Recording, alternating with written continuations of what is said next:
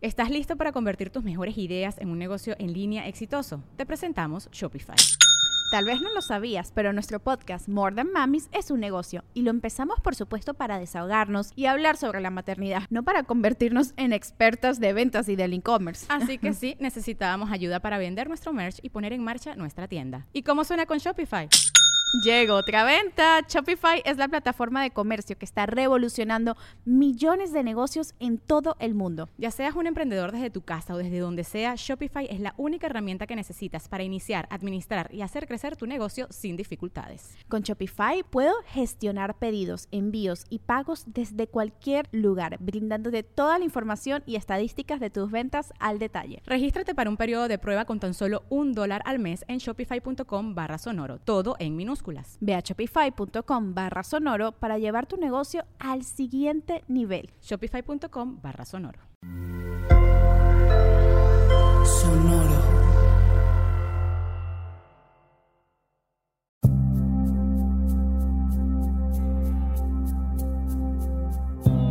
Soy Alexis de Anda. Estás escuchando El viaje. Una producción de Sonoro un espacio que invita a despertar la conciencia.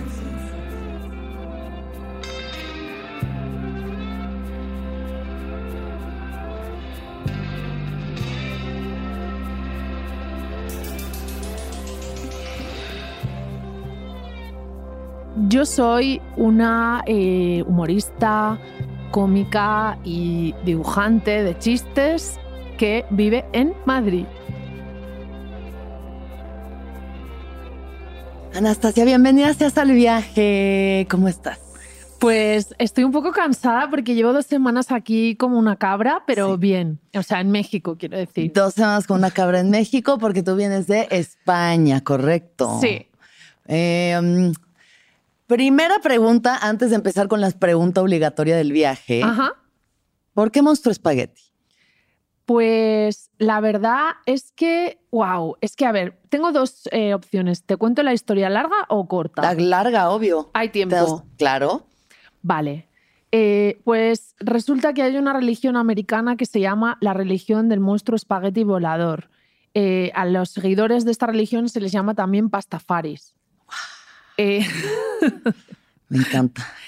Mm, entonces, ¿en qué consiste esta religión? Em, consiste en hacer una parodia de la religión cristiana más eh, fundamentalista, digamos, que dice que, mm, bueno, pues que niega eh, el tema de la evolución de las especies y que dice que indirectamente que eh, las mujeres salimos de una costilla de Adán y tal y demás. O sea, es decir, hay gente que todavía cree que esa historia es la cierta. Claro, sí, sí, sí, sí, muchísimo. Y entonces, claro, entonces hay una persona que hizo una parodia y dijo, vale, pues si resulta que las mujeres salimos de la costilla de Adán y que la Virgen María se quedó embarazada de una paloma, pues yo creo en un monstruo espagueti. Entonces hizo como una especie de Biblia más cortita. Ok y eh, dijo que él quería que esa religión también fuese eh, oficial en Estados Unidos. Ah, ya. Entonces, eh, puedes hacerte la foto del DN, o sea, la foto del documento, o sea, estoy contando un rollo, nada más empezar, pero da igual. Por favor. Puedes hacerte la foto del documento de identidad con un colador de espaguetis en la cabeza, porque es oficial que esa es tu religión. Y esa es tu foto de, yo, es tu membresía para tu, el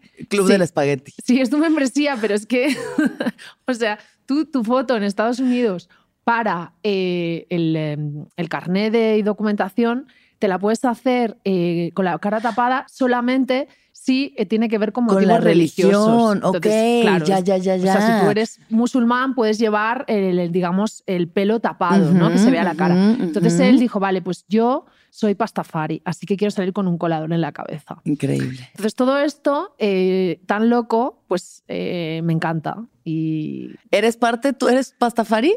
No, pero podría serlo. Perfectamente. ¿Sabes qué practican sus rituales o algo? Sí, ellos tienen unos desfiles que hacen en Estados Unidos, em, pues con toda la historia de los pastafaris. Tienen una iglesia como con unas cristaleras de colores hechas con el monstruo. Ajá. Y eh, su historia particular habla también de piratas. Y entonces hay algunos que se disfrazan de piratas. Ya, cualquier cosa. Sí, cualquier cosa. Me encanta. Me encanta. Quiero ser parte, voy a investigar un poco más. Investiga. Quiero salir con un colador. Aquí en México creo que no te dejan de que te tienes que quitar hasta los aretes todos, o sea, no puedes traer ¿Sí? nada. Sí. Es que lo del colador es genial. Lo de colador es genial, Me pero sí. ¿por qué tendría que ser distinto? Resignificar los símbolos al final del día. Sí, entonces yo hago humor, ¿no? Claro. Y em, me parece que esta idea de criticar, em, que es al final es una crítica, ¿no? Y claro, Em, pues conecta mucho con mi manera de hacer las cosas que, y de hacer los chistes, que es una manera como un poco pues eh, loca y extraña de al final hacer una crítica, ¿no? Porque el humor siempre es una crítica. totalmente. Sí. Sí, bueno, yo de fan, que quiero que sepan, soy fan de Anastasia desde la primera vez que la vi, no sé en qué momento en Instagram me habrá sacado el algoritmo, alguien compartió algo, hizo que yo llegara a ti Ajá. y dije, wow, esta mujer habla mi idioma. Ella sabe lo que yo estoy hablando.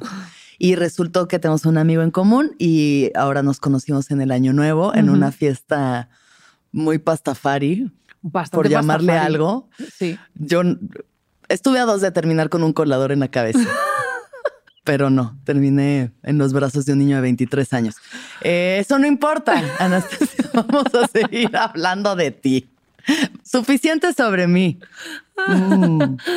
Sí, un no niño al que le tuve que pedir la credencial para Sí. ver que fuera mayor de edad. Sí, lo recuerdo bien. Yo estaba delante y, Sí. y entonces él, además, para tener esa edad, estaba muy adelantado, ¿eh? Muy adelantado. Era una Me da- cosa- a mí me da un poco de, de- de temor estas generaciones. Tenía una seguridad en sí mismo que ¿Cómo crees tanto en ti? O no sea, lo entiendo, pero estaba, mm, lo tenía clarísimo. Lo tenía clarísimo. y tú, pues lo único que le decías es, enséñame tu identificación. Oye, porque yo a la cárcel, no por eso. Por otras cosas sí, pero por eso, jamás. Pedofilia, no. No, no, no, no. No. No. no. Otras no nos cosas gusta. pueden ser. Otras cosas, Mm. raro que no esté ahí. Regresando a ti. Sí, sí, sí. Ahora sí, querida, primera pregunta. Ajá. ¿Qué es lo que más te gustaba hacer cuando tenías seis años de edad? Vale. Eh, wow, no me esperaba esta pregunta. Mm. ¿Qué es lo que más me gustaba? Eh, me gustaba eh, estar con gente mayor Ok, ok. y, y estar bastante sola. No era tampoco muy sociable y me gustaba estar en mi mundo. Mi madre a veces se- salía de la habitación, apagaba la luz y no se daba cuenta y cuando volvía estaba con la luz apagada. Se- no se da cuenta de que te dejaba oscuras. Alguna vez me, me contaba que yo estaba tan en mi mundo que eh, si salía y, por ejemplo, se le olvidaba, apagaba la luz, pues yo no decía nada y me quedaba como pensando en mis cosas. ¿Y en qué pensabas? Pues estaba muy feliz, no sé, una niña muy feliz. No, sí, no es que estaba como triste. Claro, no era una historia de No, terror. es que no me interesaba nada. Estaba en Ni mi prender mundo. la luz. No, ni Nada, ni prender la luz. Eras de esas niñas, entonces te gustaba convivir con adultos, eras de esas niñas adultas, ¿no? Que les gusta escuchar las conversaciones y demás. Sí, un poco alma vieja. Alma vieja, sí. O sea, estar con niños de tu edad era como. No, me parecían, pesado. sí, muy tontos. Ajá. ¿Y tenías conversaciones con los adultos? No, pero escuchaba, simplemente me sentaba con ellos y escuchaba. ¿Y qué te gustaba hacer? ¿Dibujabas ya desde entonces? No dibujaba, pero hacía muchos juegos de palabras, eh, estaba siempre inventando cosas eh, y pues me relacionaba mucho a través de los chistes, la verdad. Ok. Y Sí, ahí. es como la manera que tenemos los cómicos, ¿no? Al final de, Claro. de relacionarte con el mundo, ¿no? A ti te pasará igual, ¿no? Claro, sí. O sea, yo toda la vida ha sido eh, el vínculo a través de la comedia y mucho por mis padres, porque mis papás son muy chistosos. O sea, cada uno a su manera. Mi mamá es mucho más de, ay, no me di cuenta de que dije algo súper inapropiado. Y mi papá es muy evidente que sabe que es chistoso y que lo sabe hacer y como que es más eh, histriónico en su comedia. Pero al final es la mezcla que me hizo a mí. Claro. Eh, ¿A ti cómo es que crees que la comedia, la comedia haya llegado a tu vida? Eh, bueno, mi familia es toda como muy marciana, eh, son todos muy extraños. Ok. artistas creativos Ajá. o pues incluso gente como con también patologías mentales. Tipo. tipo. Es que está Sí, muy claro. ligado. está Claro, muy sí, sí, estamos. Tú lo sabes, ¿no? O sea, un, a un paso del border. un paso. No es que nos queramos burlar de ninguna enfermedad mental aquí, pero es que sí, claro que la, o sea, las personas que piensan como nosotros, Sí, algo hay, Exacto. ahí extraño, sí. ¿no? Sí, entonces mi padre también muy, muy, eh, muy cómico, muy, muy gracioso. Y mi madre está en su mundo. O sea, quizás es un poco parecido a lo que tú me, me estás eh, diciendo, ¿no? Mi madre está como en su mundo y tiene un humor muy surrealista que todo el rato es what the fuck. O sea, todo el rato. ¿Tipo qué? Pues no Alguno, sé, cosas alguno. que es literalmente what the fuck. O sea, dice algo y, y tú piensas, "Mm, bueno, no sé qué acaba de pasar, da igual, mm, vamos a hacer como que no lo he escuchado. ¿no? Como que esto no pasó. como que en esto no pasó. Pero te quedas como diciendo, wow, ¿no? Como que te suelta pequeñas bombas. Y, Sí. Sí. y entonces ella a veces pues las suelta porque es, es así o a veces simplemente mira tu reacción y, y piensa, bueno, pues acabo de hacerte un terrorismo y ahí lo llevas. Y total, sí, me identifico 100%. Tanto así, justo ayer conté esta anécdota en el show, eh, que yo acabo de estrenar una película, mi primer película, mi primer ¡Wow! largometraje en mi vida. eh, yo con el sueño de ser actriz desde la escuela, por fin estreno mi primer película, que sí, no es la comedia que el mundo esperaba, pero pues es trabajo honesto. Eh, llevé a mis padres a verla. Salimos de la película. Aclaro, mi papá es cineasta, eh, ha hecho muchas películas, ¿no? Pero tampoco estamos hablando de Tarkovsky. O sea, Vale. como comedia mexicana, ¿no? Mucha picardía. Bueno, Fuimos a ver la película, salimos del cine y le digo a mi papá, ¿qué opinaste? Me dijo, tú, regia, espectacular, chistosa, la cámara te adora. La película, infame. y yo, bueno, y le digo a mi mamá, ¿y tú, ma, qué opinas? Alexis, ¿cómo voy yo a recomendar esto? Así, en mi cara, en Cinépolis, con palomitas todavía entre los dientes. Mis padres progenitores me dijeron eso. pues, pues les quiero muchísimo. Sí, yo también, pero es como que, wow, wow. Sí. Bueno, es que sigue mucho mi teoría de que lo puedes decir todo siempre disfrazado de chiste, pero puedes decir lo que quieras. A O puedes solo decirle la verdad seca, dura, sin saliva ni condón a tus hijos y ya esperar que la terapia funcione. Total, Mm, total. Pero basta sobre mí. Anastasia. Cuéntame, ¿cuál fue de las primeras cosas que recuerdes que te hacían reír? De las primeras... A ver, yo veía muchísima televisión eh, y, y yo creo que debe- debería ser la televisión. Eh, pero también me gustaba mucho imitar a mis compañeros de clase Ok, y había algunos que no se lo tomaban muy bien. ya, sí. y pues me gustaba siempre hacer bromas todo el tiempo y pues eso, imitarles, ¿no? Pero es claro, es que hay gente que no le gusta, no le hace gracia. Hay gente que no le gusta que se burlen de ella. Sí, es que Sí. me es muy aburrida la realidad, ¿no? Hay como que ponerle todo el rato salsa, ¿no? Totalmente. ¿No, te- no crees? Sí, pues es que de eso se trata. Sí. Nuestro trabajo es ponerle salsa a la realidad porque si no, es terrible, ¿eh? atroz, deprimente o aburrida.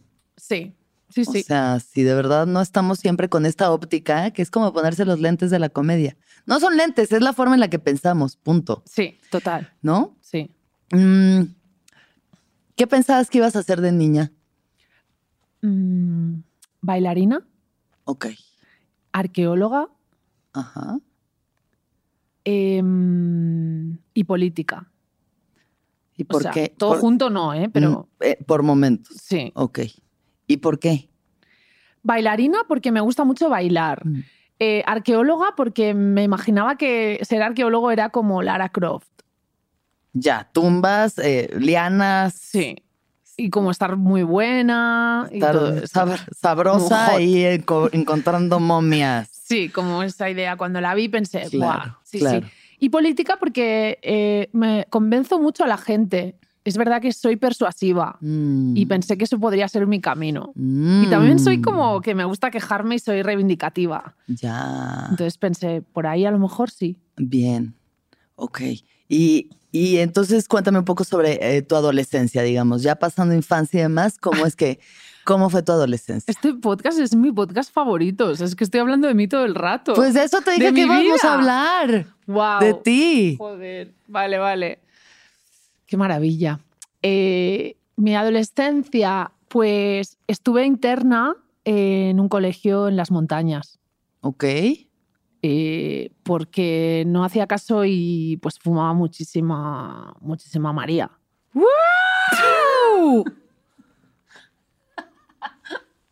¡Qué loca! Un poco rebelde. Claro, full rebelde. ¿Vivías en este entonces en Barcelona? Sí. Tú me dijiste que eras Yo soy de oriunda allá, sí. de Barcelona. Vivías en Barcelona. Tu familia, a pesar de ser artistas neurodivergentes, no aceptaban el consumo de cannabis. No, pero porque no hacía nada de caso. Me iba de casa y volvía a los tres días. Ah, sí. ¿A qué edad? Pues como 16 o así. Ya. na- Mm. No te interesaba nada. ¿Y qué hacías fuera de casa? Pues Fumar estaba por ahí con marihuana. amigos, fumaba marihuana, tenía novios, todo eso. Sí. Mm. Loquear. Sí. Lo que viene siendo loquear. Sí, sí, sí. Te meten al colegio. ¿Es religioso a donde te Sí, metieron? de curas. ¿Y qué tal? Pues la verdad es que bastante bien. Sí. Sí, me lo pasé bastante bien. Eh, había pocas chicas y entonces tenía muchos novios. En, el colegio. Esto me encanta. Sí. A ver. tenía dos tus novios a la vez. ¿Y todos sabían de su existencia? Todos sabían menos, menos ellos. Ellos Ay, no lo sabían. Ellos no sabían. No. ¿Cómo no van a saber en una eh, escuela donde están est- encerrados todos en una montaña? Pues No querían darse no cuenta. querían darse cuenta, supongo. ¿Y cómo te repartías el tiempo entre novios? Pues a ver, em, Carlos era mi novio oficial, ¿no? Ok. Y mm, entonces era con el oficial. Y luego el otro que se llamaba Humberto, pues era con el que lo hacía por las esquinas como escondida. un besito, Humberto. Un besito. Si me estás escuchando. Te mandamos un saludo con mucho cariño, Humberto. Gracias por Es de ser- Pamplona, doy más datos. Eh, Y es de Pamplona, además. para, para- para- Si llegamos hasta Pamplona, wow, el viaje ya ha llegado muy lejos. Besos al plato de segunda mesa. ¡Qué Em, horror! Bueno, bien, ¿no? Sí. Desaprovechaste el tiempo. No, no, no desaproveché el Y tu tiempo. cuestión con la religión, eh, Bueno, no sé. ¿cu- ¿cuál ha sido ese vínculo? No sé, no, no, no sabe, no contesta. O sea, soy muy espiritual, pero la religión cristiana es que es muy aburrida, ¿no? No sé si sea, o sea, bueno, cristiana no sé porque yo no soy cristiana, yo fui criada católica, pero igual, o sea, ya ahorita creo que todos estamos desencantados de las Mm. instituciones. Aburrido no es. O ¿No? sea, la historia y de- es aburridísimo ir ir a la iglesia, a mí me da una pereza Como ser tremenda y ¿no? ahí el sermón y nunca entendía nada, pero bueno, ya si uno se quiere clavar, las historias están llenas de sexo, muerte, este, hermanos matando hermanos, aparecen Incesto. mucho incesto, Sí, o sea, bebés que nacen sin haber follado, o sea, es como wow. No, no, eso sí, en eso, en eso sí que te doy la razón. Pero aburrido practicarla, sin duda alguna. Sí, y que no puedes hacer nada. Es como. no puedes hacer ¿no? nada. Entonces, para ti la sensación, eh, bueno, el, el concepto del pecado Mm. ha sido algo... Ay, pues sí, porque es que lo tenemos todos metido en la cabeza, ¿no? Ujú. Es difícil, ¿no? Entonces, cuando andabas con Carlos y te besuqueabas con Humberto, Sí. ¿te sentías, sentías que estabas pecando? Bueno, es que me daba totalmente igual si estaba pecando. Es como, vale, sé que estoy pecando, pero no sé, da igual. ¡Qué rico! Qué rico ¡Qué pecado, rico ¿no? pecado! No, además hay una cosa muy buena eh, de la religión eh, cristiana y es que si tú te confiesas luego ya te perdonan. Claro, y casi inmediatamente todo queda absuelto. En ese sentido no está mal, ¿no? Porque eh, puedes, oye, pues no está mal, lo confiesas y te perdonan. O sea, no está mal, pero se vuelve una- un círculo vicioso, ¿no? Porque entonces es como, hago algo malo, me siento mal, me confieso, el padre me dice, reza unos padres nuestros y ya estás perdonado. Y no sé si eso quita la sensación de culpa igual, No, claro. porque esa nunca se va. O sea, la sensación de culpa creo que es una constante de haber sido criado así. Pero luego va- vas y haces más cosas malas y regresas. Porque si no, ¿qué le- ¿a qué vas? ¿Qué le vas a ir a contar al padre? Sí, no, no, es horrible, desde luego que es un sistema horrible, pero al menos tiene eso, ¿no? Que aunque hayas pecado, pues oye, te vas a confesar, aunque nadie se va a confesar ya. ¿Tú te confesaste alguna Yo vez? nunca me he confesado ¿Nunca en, mi tu vida? No, no. Yo una vez, que me ¿Sí? acuerde, igual y fueron un par, pero, pero que me acuerde una vez y fue, o sea, como que dije, bueno, vamos a ver de qué se trata esto. Nunca he hecho esta parte, ¿no? Sí. Eh, pero tendría que 12 años cuando mucho. Y fui y ya, bueno, hija, dime tus pecados. Y yo em, que no le hice caso a mis papás, mm, no hice mi tarea. Pésimos pecados. O sea, no tenía nada Qué que contar en ese entonces. No tenía todavía ni pensamientos impuros. ¿No? Ah, pues eras muy pequeña, ¿no? Bueno, 12 ya había. A ver, mis primeros pensamientos impuros fueron con David Bowie en la película de Labyrinth. La del Ah. laberinto. ¿Y pero ¿y qué edad tenías ahí? Pues yo creo que como seis. Ah, bueno. Pero no lo había relacionado. O sea, solo sabía que me gustaba mucho, pero no lo relacioné con nada erótico. Mm, vale. Luego lo, entendiste. Ya ahorita entiendo por qué me gusta la gente rara. Vale. Solamente. Vale. Sí, es algo que. Y e- él y el fantasma Gasparín también me encantaba. ¿Quién es el fantasma El de Gasparín? Casper, ¿te acuerdas la película de Casper del fantasma? Sí. Eh, el fan- cuando ya es humano, al final de la película, no cuando es fantasma, Ah, ¿no? al final que ya es humano, es que no me acuerdo. bueno, en la película sale Casper que es un fantasma hecho a computadora. Sí, sí, sí, divino. Toda la película Divino. así pelón y no tiene Ah, ningún si has sex appeal, Vale, verdad. porque, perdona, estoy en shock si has tenido pensamientos impuros con eso. Voy a llamar ahora mismo a una institución mental. Vale, vale. No, no Vale. con él. Al final de la película, no sé por qué, milagro del cielo, Sí. Gasparín encarna en un actor de los noventas que se llamaba Devon Sawa. Ah, me acuerdo. Y ahí también me dieron como ganitas de hacer pipí, que dije, ay, ¿qué es esto? Ah. Esos fueron mis primeros pensamientos. Pues ¿Y por yo los te- tuyos? Te cuento que yo me gustaba mucho em, Simba. Obvio. O sea, cuando crece, Adolescente o Sí. ya y Simba adulto. adulto. Ay, ay, ay. A mí, a mí adolescente me prendió, pero adulto tú ya un Simba ya, Un, un Simba. Ah. ya reclamando su reino. Sí. Me gustaba mucho, me parecía muy hot. No sé. Es súper hot. Es hot, ¿no? Es súper hot. Pues sí. ¿Estás listo para convertir tus mejores ideas en un negocio en línea exitoso? Te presentamos Shopify. Tal vez no lo sabías, pero nuestro podcast More Than Mamis es un negocio y lo empezamos por supuesto para desahogarnos y hablar sobre la maternidad, no para convertirnos en expertas de ventas y del e-commerce. Así que sí, necesitábamos ayuda para vender nuestro merch y poner en marcha nuestra tienda. ¿Y cómo suena con Shopify? Llegó otra venta. Shopify es la plataforma de comercio que está revolucionando millones de negocios en todo el mundo. Ya seas un emprendedor desde tu casa o desde donde sea, Shopify es la única herramienta que necesitas para iniciar, administrar y hacer crecer tu negocio sin dificultades. Con Shopify puedo gestionar pedidos, envíos y pagos desde cualquier lugar, brindándote toda la información y estadísticas de tus ventas al detalle. Regístrate para un periodo de prueba con tan solo un dólar al mes en shopify.com barra sonoro, todo en minúsculas. Ve a shopify.com barra sonoro para llevar tu negocio al siguiente nivel. Shopify.com barra sonoro. Hablemos sobre la marihuana entonces. Eh, la verdad es que ya no fumo marihuana. Ya no. No. Eh, es como una, una época que tuve y se me, se me pasó. Lo que sí probé eh, muy joven eh, es varios tipos de drogas, tipo como a los 13 años. Ya muy, muy joven. Sí, porque- Yo ahí eh, emocionada con Casper y tú ya metiéndote tachas. sí. Sí, porque en mi familia eh, tengo bastantes personajes también relacionados con, eh, a nivel un poco más eh, científico, intelectual, con el mundo pues, eh, de las drogas, psicodélico y demás. Ok. ¿En qué sentido? Pues eh, mi tío eh, es una de las personas que está considerada como que más ha investigado y más sabe de drogas ah, en general del mundo mundial. ¡Wow!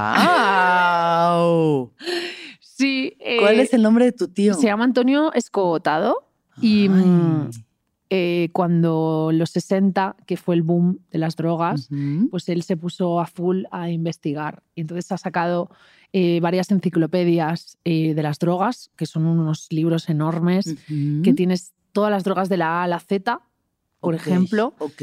Y también eh, siendo muy activista pro legalización, pues cuando nadie era activista pro legalización, ¿no? sí, Digamos sí. 60, 70. Y ha escrito, pues eso, muchos libros. También eh, era profesor universitario. Eh, en sociología, en más cosas, pero es muy conocido sobre todo por el tema, el tema de las drogas. Sí. Increíble. Sí, ¿Y él te dio tu primera droga o qué pues pasó ahí? no, pues que él tiene una hija de mi edad Ya. y eh, yo los veranos los pasaba en su casa eh, con ella y en su casa, pues imagínate lo que, te- lo que había. ¿Tenía de todo? Tenía una plantación de María eh, hidropónica interior eh, y además eh, me acuerdo de un verano que yo tenía como pues 13, 14, 15 años que lo tenían todo como en al vacío, en tuppers, porque claro. se estaba secando. Pero la nevera, por ejemplo, eh, tenía varios tuppers, pero es que todo lo que comía sabía a marihuana. Porque Se había. impregnaba el sí, olor. se impregnaba tanto. Y todo, había- todo está cocinado con marihuana y las niñas, estoy mareada. está bien guapo Simba. el olor, el- sí, sí, se impregnaba. Todo impregnado de marihuana. y en esa sí. época, pues no es que él nos diese drogas, pero es que, claro, Estaban ahí. estaban ahí. Y entonces, eh, pues sí que ya he tenido contacto desde muy joven Con, con ellas. Eh, también quiero decir que tengo una relación muy sana con las drogas. Nunca he Mm. abusado, nunca, mm, o sea, las conozco, soy, tengo familiaridad con ellas, pero eso no quiere decir que porque las hayas probado de joven luego te vuelvas adicto. Claro. O sea, eso es Sí, importante. sí, tu relación es sana, sin dependencia, en eh, investigación, experimentación, Sí, recreación. muy sano. Jamás Bien. he sido adicta a nada, menos cuando fumaba porrosa de adolescente. que Claro. No sé si eso era adicción o qué. Pues bueno, de- Sí. ya, no es, ya no es un problema, así que probablemente fue una racha juvenil y exacto. ahora todo bien. Sí, sí, sí. Aquí apoyamos el uso, el consumo sano de las drogas se apoya en el viaje, ya lo saben. Ujú, Digo, no se incita ni se invita a que, sobre todo si usted es menor de edad, Claro. pero eso, si uno está en paz con su investigación interna, ¿qué es lo que es? Sí, sí, total. Sí. Entonces, eh, ¿qué experiencia, o bueno, más que qué experiencia, qué sustancia ha sido alguna que te haya abierto verdaderamente la mente? Bueno, pues yo diría que el LSD es un antes y un después en la vida de uno. Totalmente. Sí. De acuerdo. Eh, yo creo que, no sé por qué, pero tengo un don para saber si alguien ha tomado LSD o no. En, o sea, cuando está frente a ti o, sí, o en cuando, su lo, vida en cuando general. lo conozco, Ajá. tengo ajá. como una especie de intuición que por la- cómo habla, por las cosas que dice, por los temas que habla, yo creo que te cambia muchísimo la, la personalidad. Claro, sí, sí, la perspectiva. Yo ya tomé, a ver, a ver si sirve este talento. ¿Yo acaso ya he consumido LSD? Mm, sí. Diría que cierto! sí. Es cierto. Incluso el día que te conocí yo estaba en LSD. ¿Ves, ves, ves? Así es. Eh, el LSD, ¿algún viaje en particular que haya sido divertido? ¿Alguna experiencia que quisieras compartir aquí? Pues eh, vamos a ver. Bueno, sí, casi sería como el LSD más, el- o sea, el viaje que recuerdo más potente eh, fue un LSD que se llamaban el gato de Fat Freddy, que eran unos gatos eh, que, es- que estaban dibujados, que es de, de un cómic que se llama Los Freak Brothers, que es un cómic de los 70 que tienen un gato y ese gato, pues eran unos LSDs, unos los cartoncitos. Entonces me tomé un entero y creo que eran muy, muy fuertes. Ajá. Bueno, sí, con- mm, confirmo que eran muy, muy fuertes.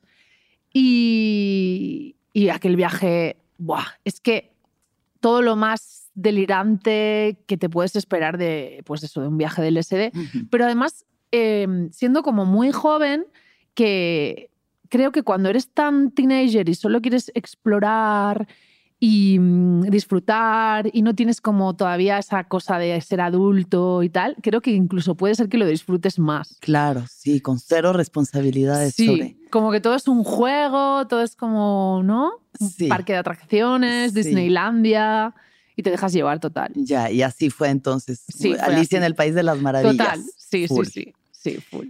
Ahora que mencionas el cómic, cuéntame sobre tu relación con los cómics o con el dibujo. Yo el dibujo lo uso como eh, medio para expresar sobre todo cosas cómicas, chistes, cosas cómicas y demás.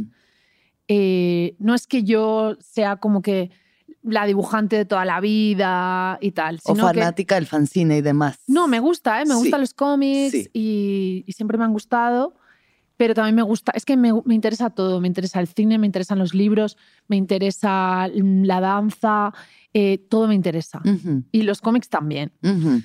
Y pues eh, para mí es un medio dibujar de, pues de escribir mis chistes, la verdad.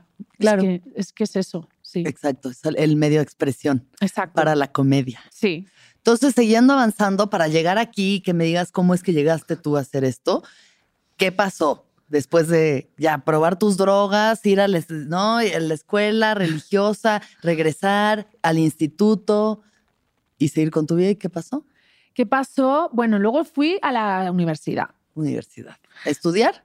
Publicidad, Publicidad. sí. Ok, en este momento dijiste yo quiero ser publicista. Publicista. Ok. Creativa, ¿no? Y quería ser creativa. Sí. Em, después, ¿Tú ya sabías que eras una cómica en este momento? yo ya sabía que era creativa, pero no sabía bien bien cómo lo iba a hacer.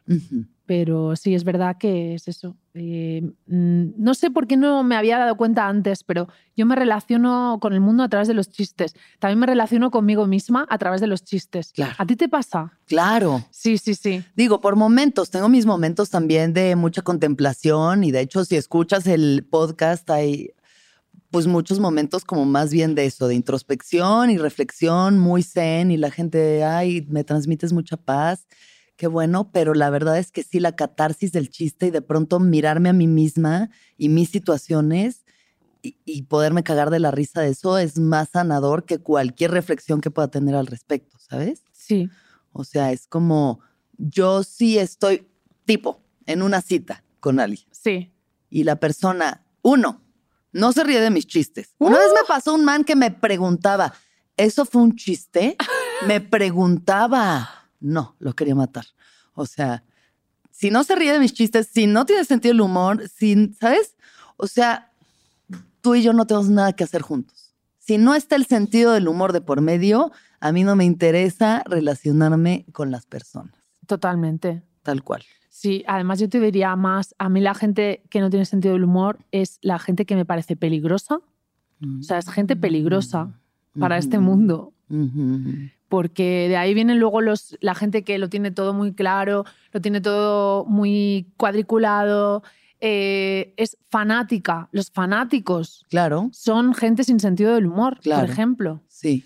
Entonces se convierte en una persona peligrosa. Te lo y tomarse juro. las cosas tan a pecho y que todo sea tan cuadrado, ¿no? O sea, todo tiene que ser tan, oh, Sí. no sé, qué hueva, verdaderamente, Sí. qué horror, qué Sí. horror. Y además, es, lo siento, ¿eh? pero son tontos. O sea, son poco inteligentes. Lo siento. La verdad. Es así, ¿no? Bueno, mira, no quiero decir que eso sea la verdad. Lo que sí es la verdad es que la gente, eh, los cómicos tenemos que ser inteligentes sí o sí. Claro. Y generalmente, dependiendo del sentido del humor, podrás ver el nivel de inteligencia de las personas. Claro. Porque también hay gente que se ríe de cosas muy estúpidas. Claro. Yo me río, o sea, a mí de lo que más me hace reír es gente cayéndose. Ah, bueno, claro. ¿Sabes? O sea, que es Sí. igual lo más tonto y lo más básico y primario. Pero sí puedes ver, dependiendo del sentido del humor que a la gente le guste o de qué se ríe, pues, cómo piensa. Sí, es que yo estaba analizando esto un día y me di cuenta de que, em, por ejemplo, cuando te presentan a una persona nueva, ¿no? Eh, ¿Cómo me relaciono yo con esa persona? O sea, ¿cómo...? eh, porque al final todos hacemos eso. Hay algunos que cuando te presentan a alguien nuevo, eh, eres muy calladito, entonces estás observando a ver el otro cómo es, le haces un perfil, ¿no? Le haces un profiling y decides si te gusta, si no te gusta, si quieres que sea tu amigo, si no quieres que sea tu amigo. Porque al final estamos todo el tiempo haciendo estos cálculos mentales, Claro. ¿no? Con Claro, todo. todo el es tiempo. que sí, porque tenemos que saber quién nos gusta, quién no, todo eso, ¿no? Y yo creo que los que utilizamos el humor, eh, lo que hacemos normalmente es lanzar como pam, ¿no? Sueltas ahí algo, un, normalmente pues eso, un chiste, Claro. para ver cómo te devuelve la pelota.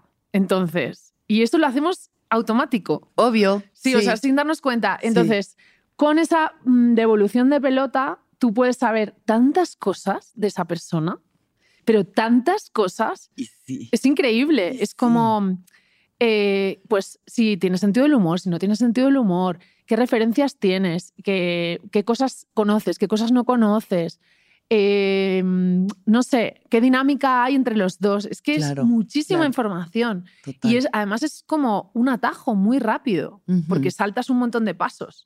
Si se genera una salida de tensión, se genera una confianza, es que es como magia, o sea, es increíble. Sí, o sea, es, es alquimia.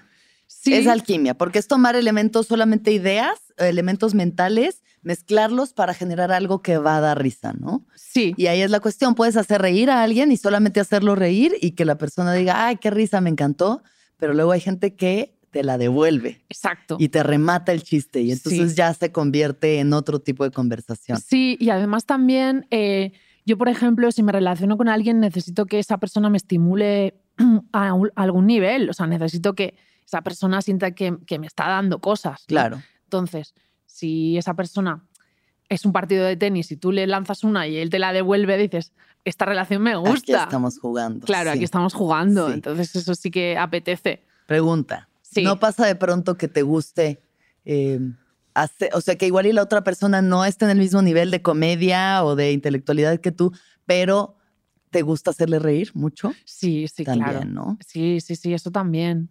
Eh, quiero decir, no, no tiene, la persona no tiene por qué estar, ¿no? A- pues igual al mismo nivel que tú, exacto de comedia, pero tú ya ves cómo os relacionáis, ¿no? O sea, qué, se crea entre los Claro, dos, ¿no? sí, sí, qué vínculo se genera. Mm, Y el tipo de, de comedia que se puede, o sea, yo, por ejemplo, con mi mejor amigo Ramiro, sé que puedo lo más dark, lo más...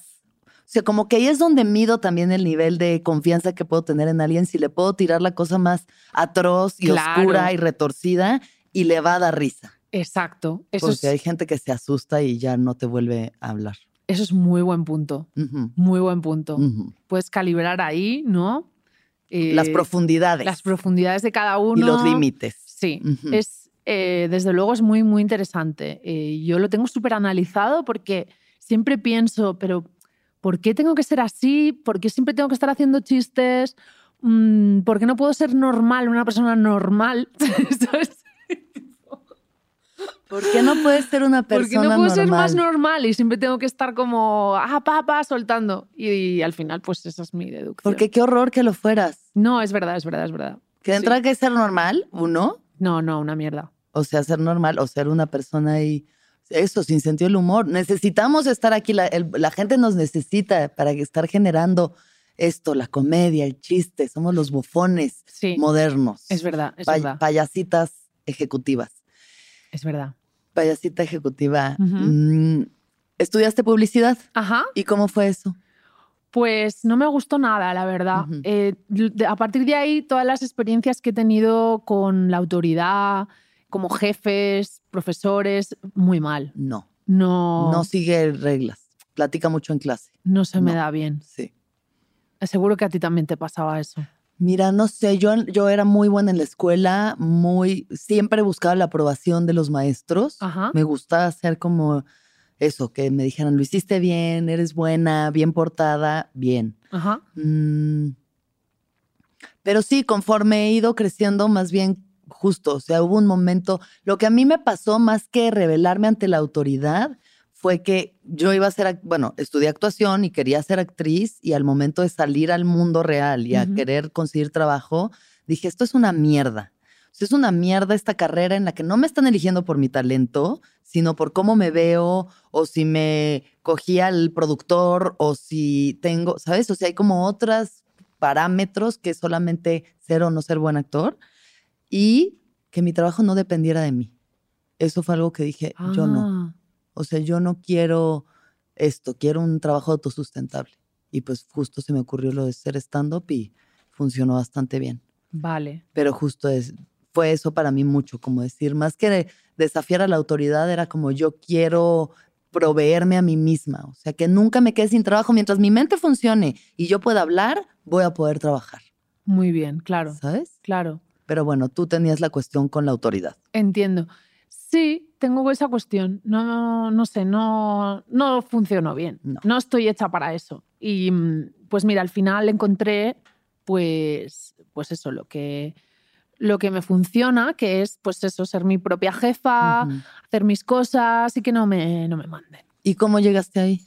Pues mira, yo después de acabar la carrera me fui a vivir a Londres Ok. y ahí estuve viviendo cuatro años y medio, trabajando en oficinas de allí y viviendo la vida, eh, decidiendo un poco, viendo qué quería hacer y pues conociendo gente allí, no sé, comiéndome un poco el mundo, que es lo que quería. Ajá. Trabajaba mucho, salía mucho y de allí estuve en dos trabajos que de los dos me echaron. ¿Por? Pues porque ya te digo que no. No. Autoridad, no. No, no, no. Y entonces, eh, cuando estaba en Londres, eh, empecé ya a escribir mis cosas. Mientras trabajaba allí, pues tenía un blog y, y dibujaba y tal. Y ahí empecé a compartir en Instagram. Y entonces me llamaron bastante rápido de una editorial de, para hacer un libro. Y- Ah, directamente. Sí, Ah, wow. O sea, tomó muy fue rápido. rápido, muy rápido. ¿A qué crees que se deba eso? Pues mira, fue buen timing porque eh, fíjate que ahora Instagram eh, al principio era una, una app de, pues de hacer fotos de, yo qué sé, de, pies, de tu tía, de de, la que- lo que- comida. sí, ¿no? Al principio era eso, ¿no? Con Una unos app de filtros fotos. inmundos, o sea. Era una app de fotos. app de fotos. Compartir fotos. Nada más. Y ahora eh, ha evolucionado en que es memes. O sea, Memes y reels. Al parecer ya si, si no subes reels ya no te privilegia el, el algoritmo. sí. Pero bueno, que el contenido de humor es lo que más... eh, Lo que más. ¿No? Lo que más. Pues claro, yo en ese punto que fue hace 7, 8 años, yo empecé a hacer contenido de humor en Instagram cuando no, no había. no había tanto, había muy poco. Ah, vale. Y entonces yo hacía mis chistes y los dibujaba y los subía. Claro. Que eso no había tanta gente que hacía eso. Claro, sí. Y claro, y de repente, ¡boom! Pues fue muy rápido. Ajá. Porque la gente lo que quiere es reírse al final, cuando está. Es lo que queremos. Yo es lo único que los, quiero. los perritos, la ratita con un peluche. sí, Ay, un puerquito ¿no? bailando y luego un- miles de memes. Es lo único Es- que quiero en mi exacto. vida. Y pues en ese sentido sí que estuve ahí en un buen momento. eh, y entonces Te pues, ofrecen el libro. me ofrecen el libro Sí. y, y, pues, entonces a partir de ahí pues ya empecé a colaborar, a hacer cosas y, y ya está. Y a ser artista. Y a ser artista, cómica. de- Sí. ¿Cómo son tus procesos creativos? Mm, mis procesos, eh, yo escribo todos los días eh, un diario ¿Ok? y después y las ideas en un archivo Word de, de mi, de mi computadora. Y todas las ideas que tengo las voy escribiendo en ese Word y cada día paso a limpio. Si lo he escrito en una servilleta, si Ujú, lo he escrito en la nota del móvil, lo voy Ujú. pasando todo. ujú. Y ahí tengo muchísimas ideas. Ok. Em, Chistes. sí, al final. chistes, chistes. cosas, ideas, Sí, juegos sí, de ideas. palabras, poesías, no sé qué, bla. ajá. Y cuando ya me siento a trabajar, pues cojo ese archivo y digo, venga, voy a hacer esto, voy a trabajar con lo otro. Pero Ujú. escribo mucho. Claro, sí, pues es que al final lo que platicamos hace rato, parte, gran parte del proceso de la comedia es ese, escribir. Sí. Tienes que escribir los chistes para que eso suceda, para tenerlo. Y es curioso verlo, ¿no? Desde el stand-up, que es, lo escribo, me subo, lo cuento en el escenario, lo escribo, lo dibujo y lo plasmo, ¿no? Que además son diálogos, o sea, sí está la escritura porque tus dibujos conllevan esta parte de los diálogos y, y además, pues tu perspectiva, que sí, bueno, de entrada, yo te conozco ya desde hace unos, ¿qué será? Seis años, yo Ajá. creo, ya un buen rato. Sí. Y era como también ver esta perspectiva feminista, que ya ahorita la palabra es como, ay, no, ¿qué significa ser feminista? Ujú. Pero era como, ah, wow, sí está hablando mi lenguaje esta persona. Mm. O sea, es real los problemas de las mujeres al tiro como son, sin estar dibujando, ¿no? Como poniéndole azúcar a las cosas, ni poniéndolo color de rosa. Tal cual, así es como vivimos la realidad. Sí. ¿Eso qué tal? ¿Qué te ha traído? ¿Te ha traído más cosas buenas o malas? ¿Has tenido backlash? ¿De pronto te ataca la gente? Eh, pues no, no me ha traído muchos problemas y, y tampoco mucho hate. Em, la verdad es que lo curioso es que no me doy cuenta de hasta qué punto mi trabajo llega a ser feminista. No, no me daba cuenta cuando empecé. Claro. No lo, no lo entendía. Simplemente no era una decisión consciente, ¿no? De decir, venga, voy a hacer algo muy político, voy a hacer algo muy feminista, voy a hablar de nuestra experiencia con humor, tal, sino que así me salía. Así me salía. Yo, pues soy mujer, mis personajes son mujeres normalmente. eh, y hablo de lo que a mí me afecta mm, personalmente.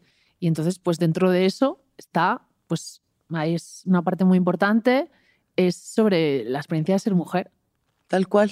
Sí. Sí. Y entonces, eh, cuando a veces, cuando uno habla de, de mm, su experiencia individual, es increíble porque a veces, pues eso es súper global, ¿no? Conecta con todo el mundo, la gente dice, "Ah, pues yo me siento igual. Y eso es algo que es muy interesante, porque realmente yo hablo de mí, o sea, hablo de lo que a mí me molesta, me duele, me afecta, y pues es, es global al final. Y, eh, y justo esto, lo que me duele, me, me molesta, me duele, me afecta. Sí. ¿Crees que la comedia necesariamente tiene que venir de la tragedia o como del dolor o del, de esta parte de la frustración? Mm, Yo creo que tragedia y comedia eh, no son opuestos, sino que son complementarios. Eh, como dices tú, eh, que alguien se caiga al suelo, ¿no? Por ejemplo. Qué risa. Es que... Qué risa. qué ri- Sobre todo los que caen no así dolorosos, sino solo como, como que algo muy torpe. Ay, no, qué risa. La gravedad es la mejor comediante. La amo. Sí. Sí. Es como, vale, tú estás ahí, de repente estás tomando un café con una amiga y de repente ves pues, a una señora que a lo mejor se cae al suelo de una manera muy graciosa y, a ver, eh, esa señora a lo mejor se está haciendo daño. O sea, tú- Sí, no, no, feo, es feo. esa es- señora a lo mejor se está rompiendo la pierna. claro, sí. Tiene un nombre en específico que no me estoy acordando, pero es algo así como la maldad benevolente. O sea, es, te caes por las escaleras, pero no te lastimas lo suficiente para que sea algo grave, ¿sabes? Sí. O sea, en el momento en el que ya ves que la señora está sangrando y el hueso expuesto, policía, ya es como, ah, Sí, mm". pero- Pero si es algo que no es lo suficientemente terrible como para hacer una tragedia, es donde se vuelve comedia. Sí. Como lo vemos en, la- en el stand-up, es que tragedia más tiempo es igual a comedia, ¿no? Exacto. Este, la fórmula. Y, y hay cosas que muy rápido, o sea, puede pasar algo trágico y muy rápido lo procesas e inmediatamente puedes hacer un chiste. Y hay cosas que toman tiempo, Sí. ¿no? Para poder reírse de ellas. Sí. ¿Has total. tenido este tipo de cosas, este tipo de tragedias que hayan tomado tiempo para ti para poderlas contar Eh, ¿Personal? personalmente? Eh, sí, sin duda. Bueno, ¿quién no ha tenido, no? Tragedias. O sea, todos podemos mm, contar ahí con cosas eh, que, que nos van pasando y que lo mágico para mí es justamente eso. Eh, cuando pasa algo terrible, pues decir, ay, pues qué buen material, ¿no? O sea, pensarlo en el momento, decir, qué buen material para el futuro, ¿no? ¿Sabes? Como tener que encontrar algo de que tener un pedo para poder hacer chistes al respecto. Ya te entiendo. Claro, es que si no te pasa nada, pues de qué vas a hablar, ¿no? Pero si solo te pasan cosas buenas, como que en los momentos que solo son buenos Ujú. y que todo está bien y que todo es tranquilo, todo bien, pero no son necesariamente los más creativos para mí, Sin duda, ¿sabes? de verdad. o por lo que- menos no tienen la potencia, la Sí. comedia que tiene cuando pasa una cosa fuerte, Es así.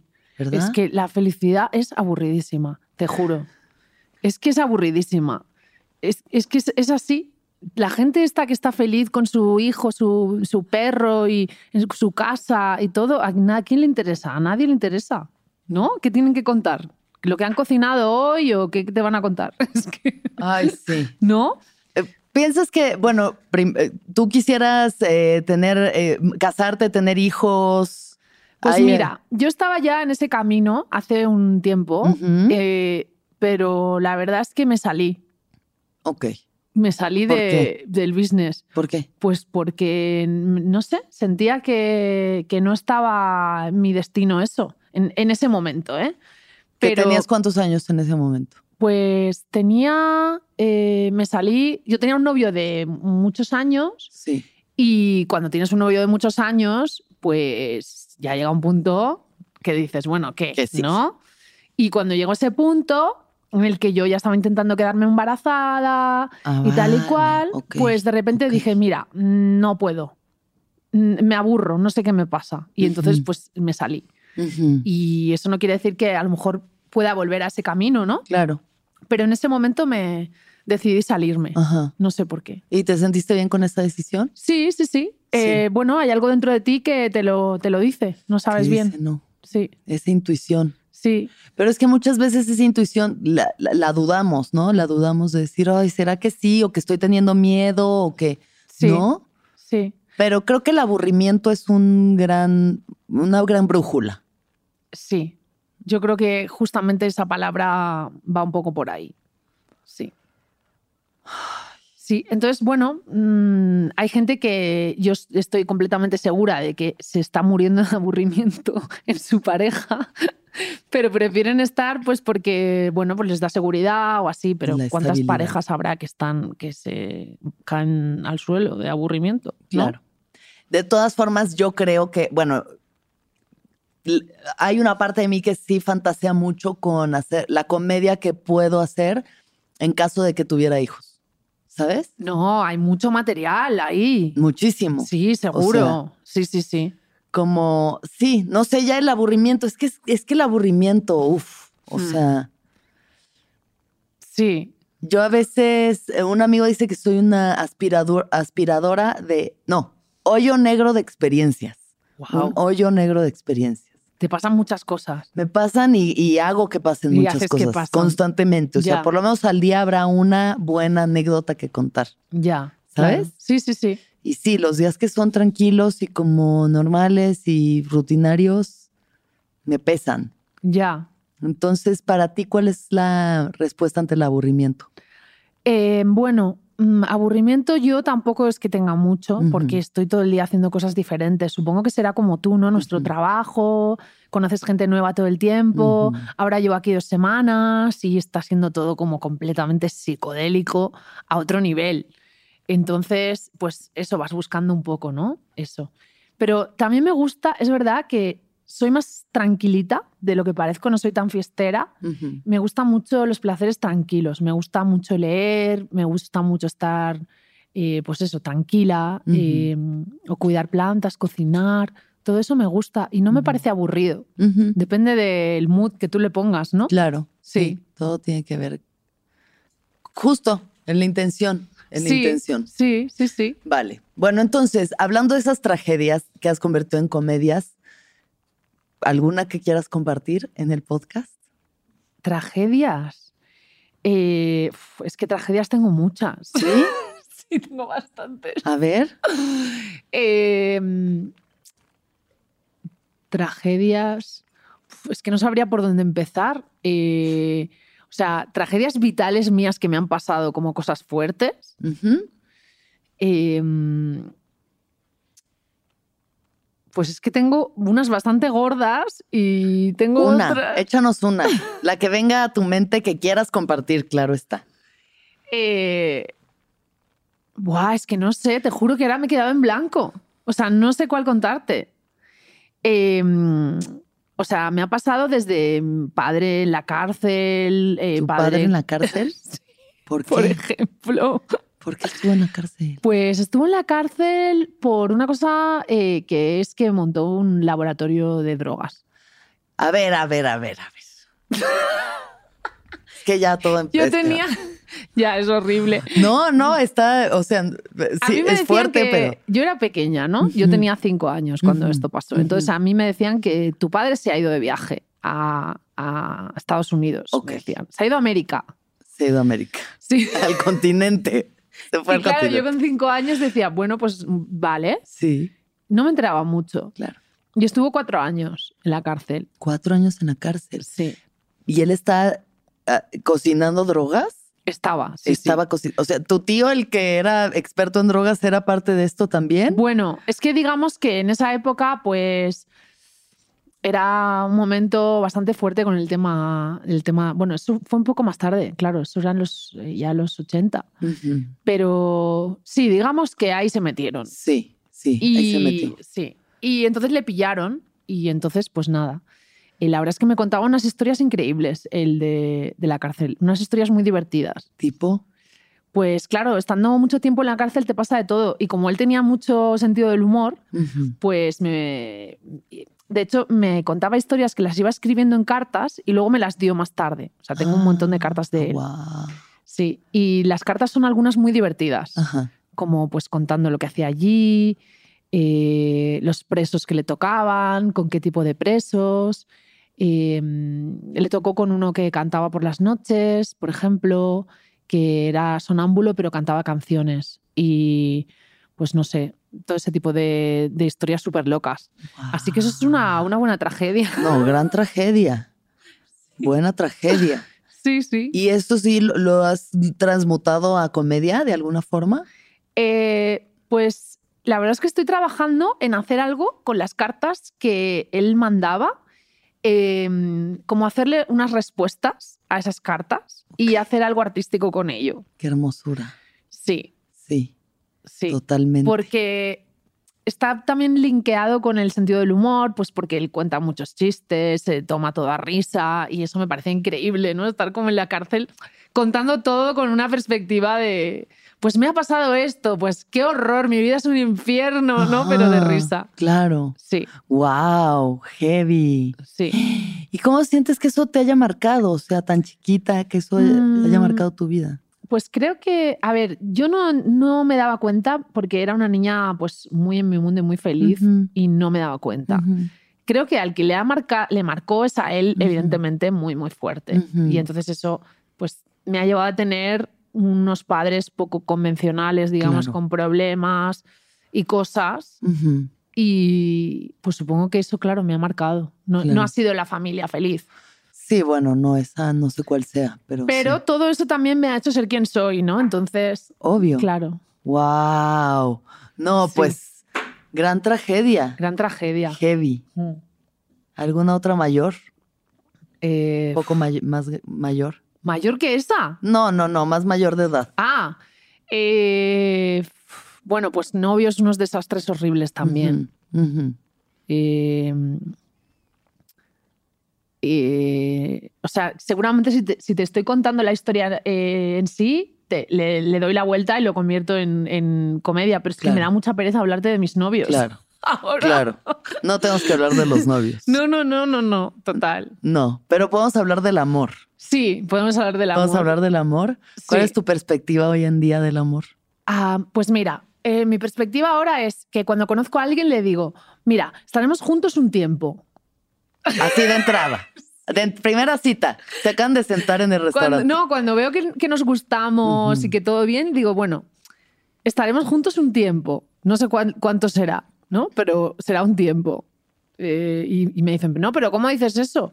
Digo, pues porque yo lo veo así ahora mismo todo. O sea, mm, ya no creo en esa cosa forever. Después de esta experiencia con... Bueno, no, No. no sé. Yo veo- creo que el amor es diferente ahora. Bueno, está cambiando claramente, ¿no? Sí. Está cambiando los, los formatos y demás. O sea, yo he experimentado con la eh, heterosexualidad, bisexualidad, eh, monogamia, poligamia, poliamor y me he dado cuenta de algo. En todo valgo verga. Sí. En todo, o sea, no he encontrado respuesta. yo no he encontrado respuesta. Ya, ya, ya. a, a- a la situación. Pero, pues han salido muchas historias, por lo menos, y muchos chistes al respecto. Sí. Mm, Claro, eso es lo bueno. Eh, yo creo que, o sea, el amor romántico como tal, pues está como deconstruyéndose, ¿no? o sea, estamos entendiendo que el cuento de Disney ya fue, Sí, ¿no? eso.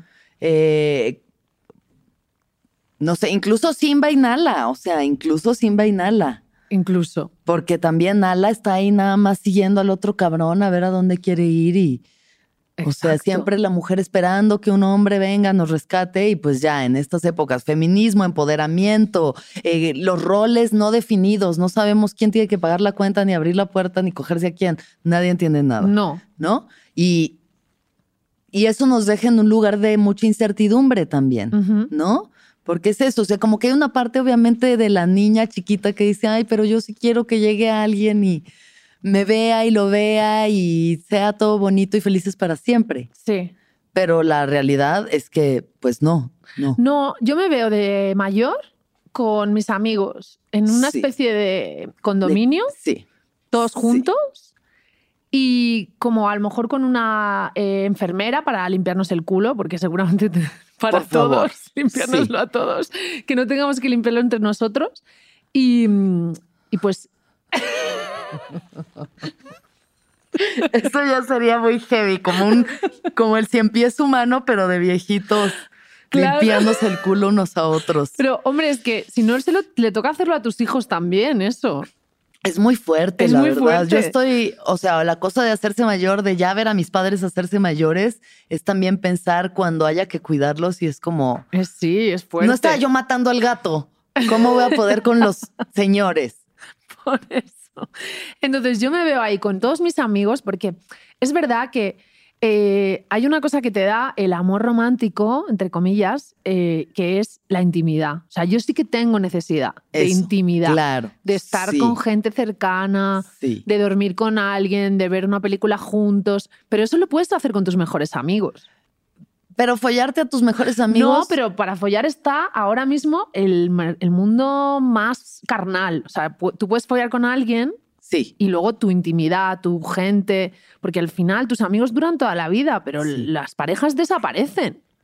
Pues es que es la cuestión que estamos, o sea, que está pasando hoy cada vez más, cada vez más, y, ¿no? O sea, en nuestra necesidad de inmediatez y de y el miedo al compromiso que tenemos como Sí. reacción natural a nuestros, la generación de nuestros padres, nos ha puesto en este lugar. El valor que tienen nuestras amistades, que es una familia, o sea, la familia cercana, real, que te Sí. conoce eh, drogado, sobrio, llorando, feliz, siendo la peor persona, la mejor, y aceptándote tal cual eres se vuelve esta familia, ¿no? Y esta intimidad de los amigos es algo que cada vez gana más espacio. Claro. Pero al mismo tiempo, no, no sé, como que sí es rico follar con alguien que quieres. Sí, pero es que este, o sea, tiene un límite de tiempo, según yo estoy viendo.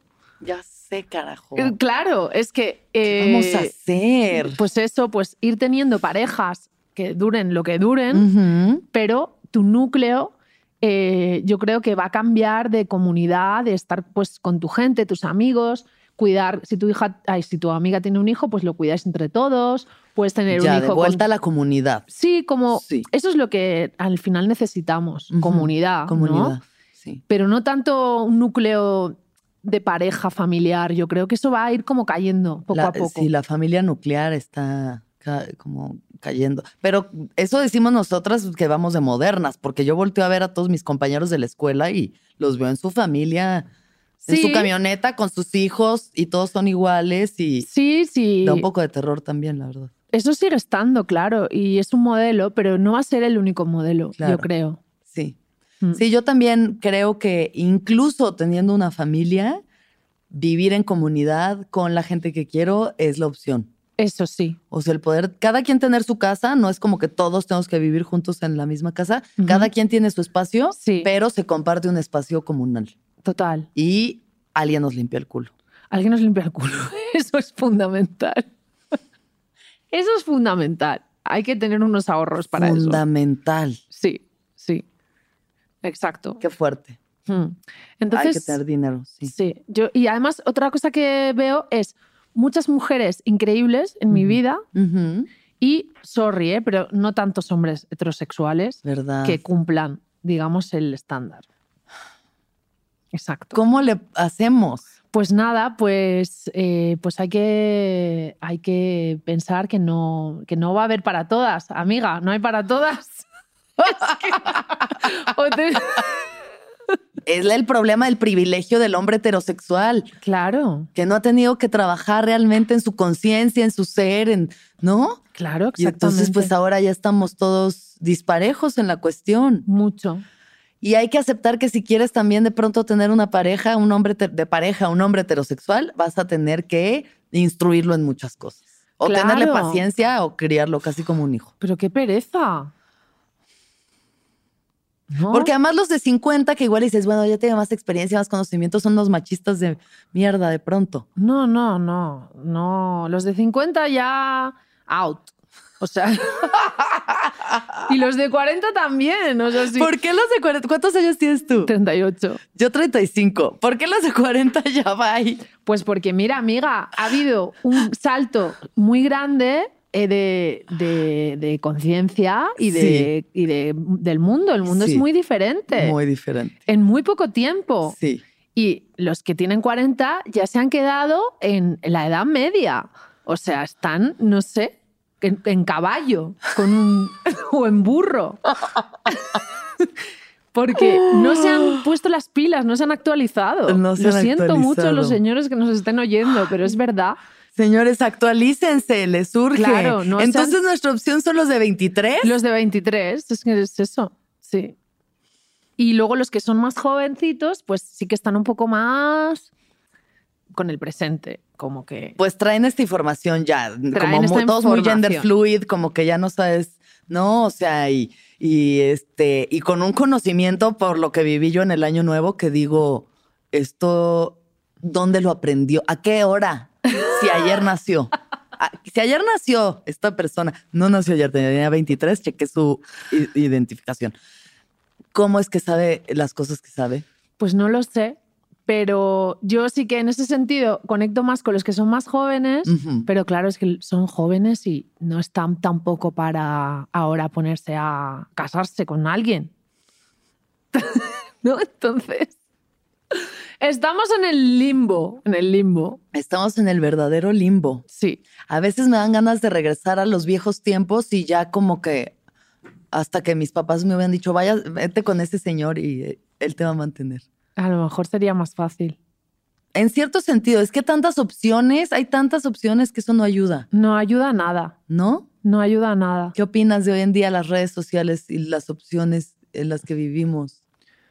Pues opino que hay una confusión eh, como nunca. Y que tenemos una empanada mental que no sabemos nada, estamos todos en confusión. Por eso las relaciones románticas son tan confusas también ahora, ¿no? Como hay mucha gente que está en situationship que nunca sabe bien si qué pasa, ¿no? En- ajá, ¿de qué va su relación? Está con, Sí. estoy, pero yo no pregunto y Sí, ¿no? me habla un día y dos no, pero hay mucho de eso. hay mucho de eso. sí. Claro, y eso es por la confusión que hay. Como, sí. pero me gustas, pero no sé. A lo mejor me quiero ir a vivir a Australia, a lo mejor quiero montar una granja de pollos, o a lo mejor. Es que, ¿sabes? Es como. es- se, se caracteriza por la confusión. Totalmente la edad de la ansiedad, depresión y confusión. Sí. Lo mejor. Sí. ¿Qué Planazo. Planazo 2023. Es mi año. Dios mío, qué pesimista este podcast, ¿no? No, está Ah, bien. vale. Realista diría yo Sí, también. sí, realista. Realista, sí, es, la- es lo que está pasando. Mucha confusión. Sí. Mm, Y más para nosotras que somos esa generación atorada entre estas dos, o sea, en como, como actualizarnos y ser más modernas, ¿no? Nuestro pensamiento, nuestro... y al mismo tiempo es como entre la historia de Disney y Euforia. Total. Ahí estamos. Además es que yo enamorarme me parece horrible. O sea, no me gusta nada. Las dos veces, ¿Por qué? las dos veces que me ha pasado, o dos y media, diría, Ujú. es que estoy completamente eh, descontrolada de hormonas. Estoy Sí. mal. No me gusta estar así. Tonta. Sí, es Sí. que no estoy bien. O sea, soy como una persona extraña, eh, obsesionada con otro. Eso no es bueno tampoco, ni bonito.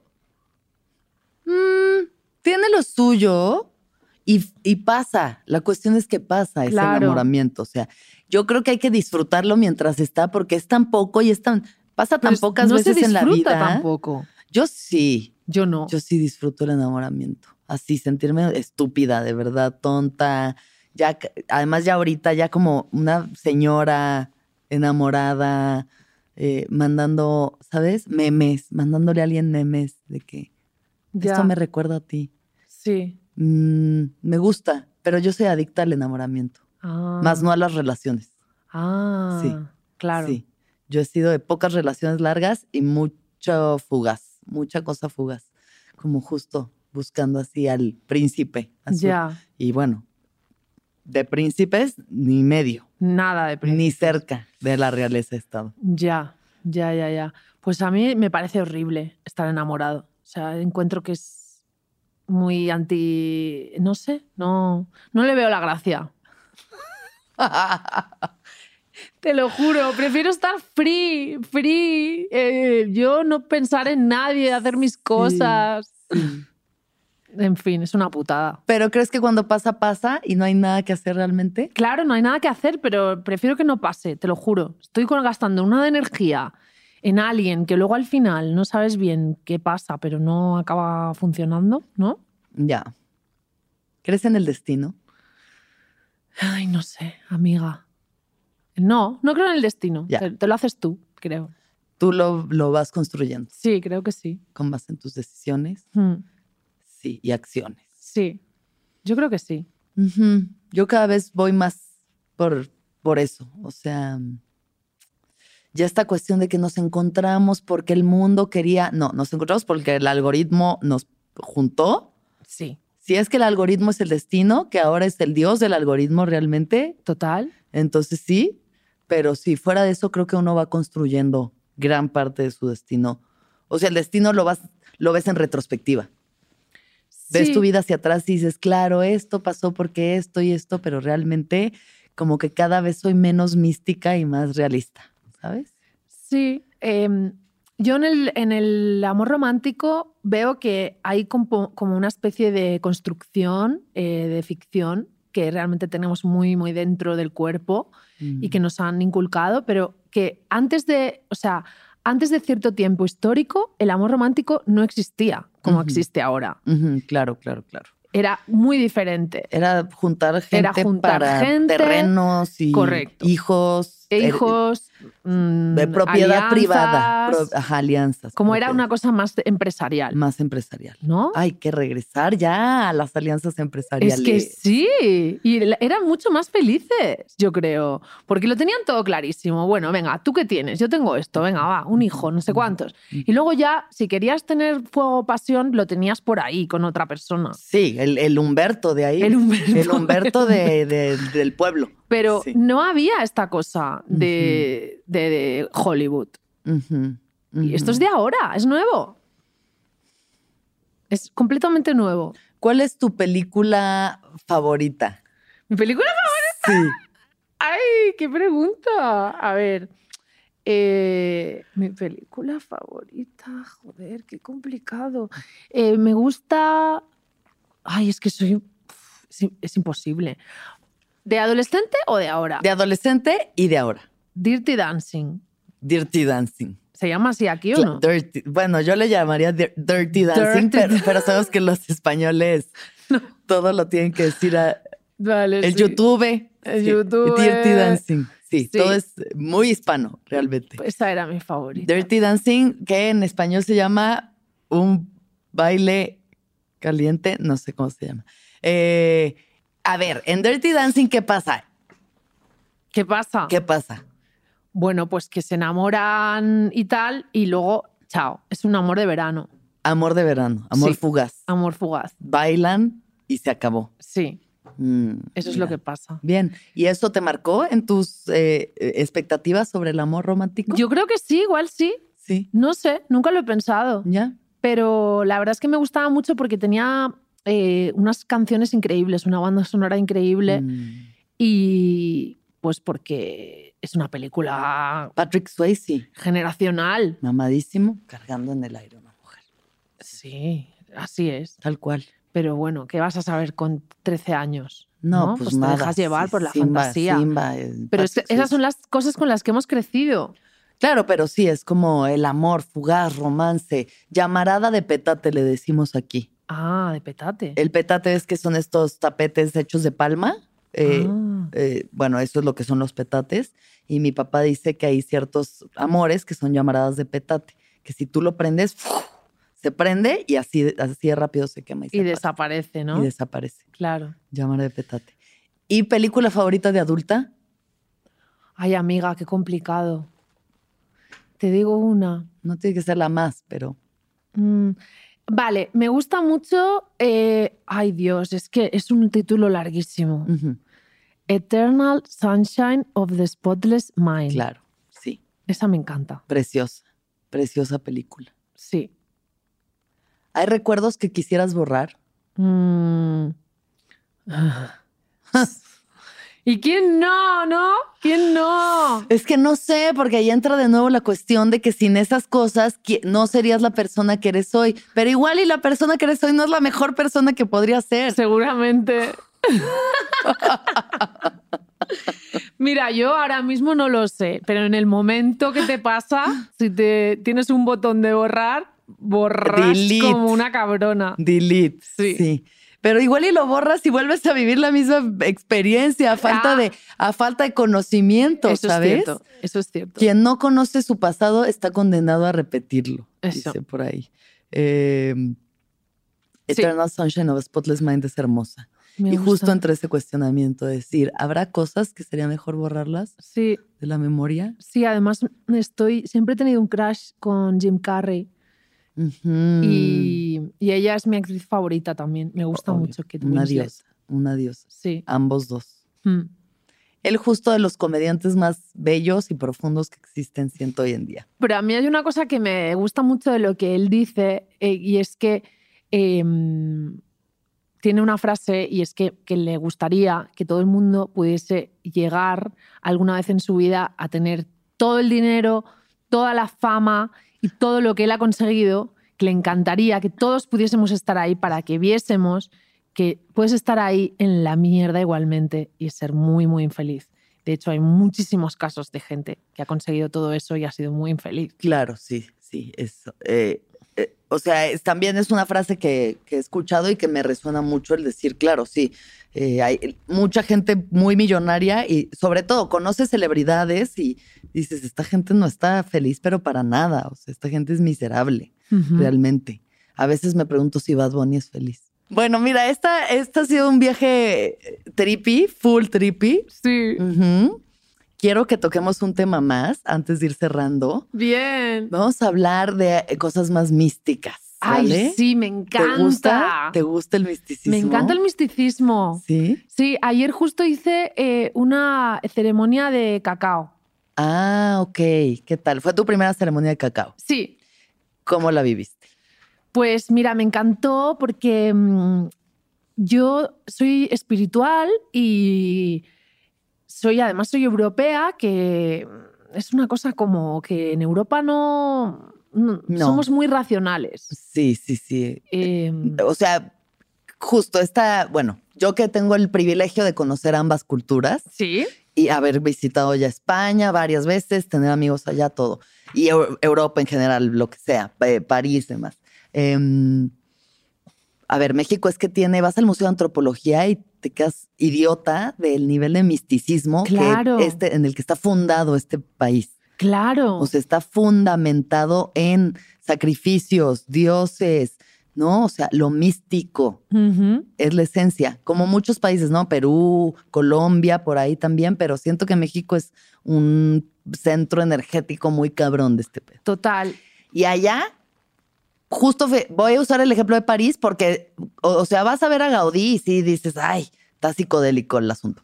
Pero, por ejemplo, eh, no sé, en Madrid, si me como unos hongos y nada más voy caminando así en la calle, no me parecería como que hay no hay tan, no hay espiritualidad, justo hay racionalidad, hay así, pero como que falta ahí todavía la Falta. psicodelia, lo místico, lo espiritual, falta ese renacimiento allá. Falta. Y antes de, de que llegasen los cristianos, eh, sí que existía en Europa. Lo que pasa es que nos quemaron a todas. Claro.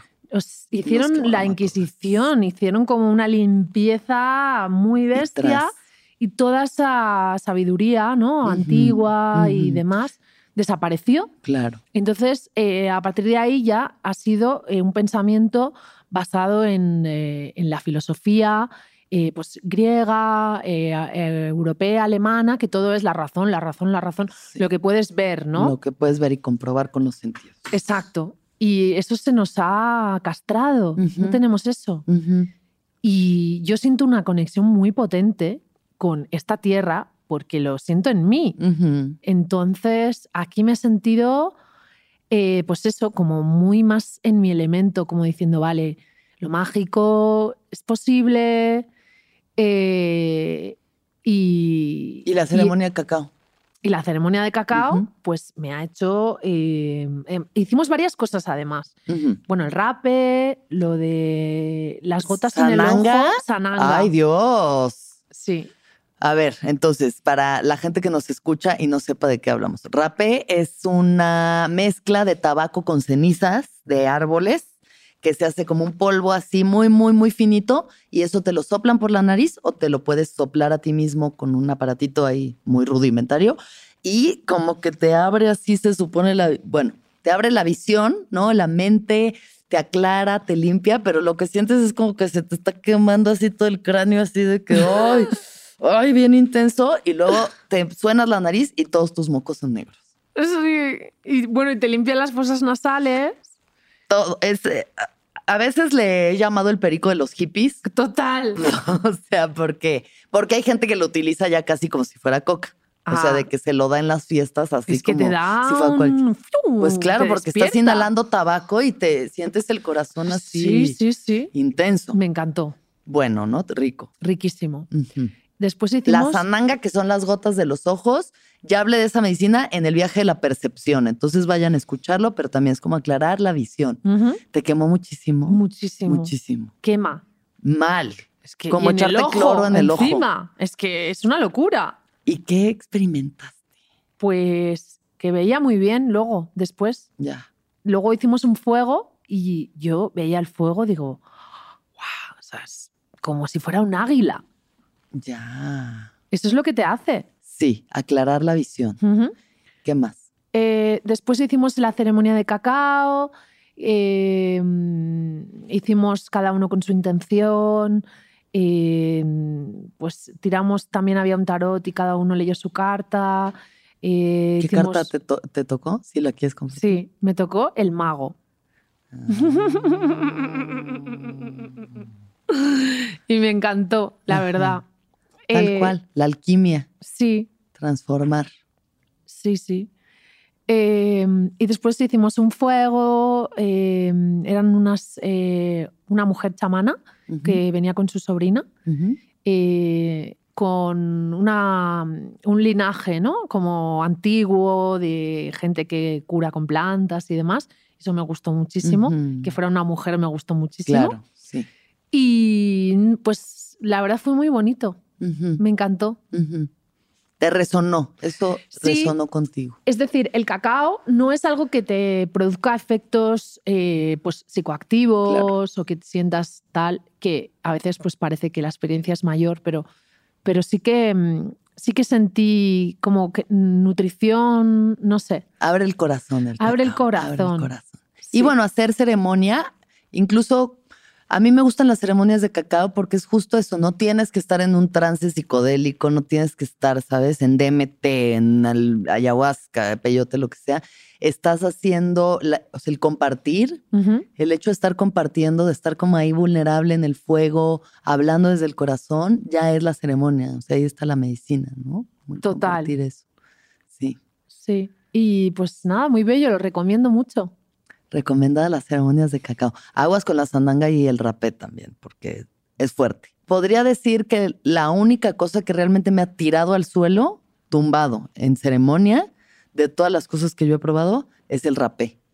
O sea, a mí mi chamán en una ceremonia de ayahuasca, ya que yo ya estaba bien, tranquila, aterrizada, sirvió rapé y me dio una dosis que me puse a vomitar como loca así como 10 minutos vomitando pálida, sudando frío, así mal, mal, mal, tirada ya como desvanecida completamente. Y ya después de un rato me sentí bien, pero fue muy fuerte. ¡Wow! O sea, porque eran ya como, eh, digo, además del tipo de rapé que traen ellos y la cantidad, ¿sabes? Te dio mucho. Mucho. Ya. Pero vi que a todos los andaban tirando. O sea, todo el mundo está ahí vomitando ya palidísimo. ¡Wow! Y Yo a veces me pregunto por qué hago estas cosas, pero todo será comedia. Todo será comedia.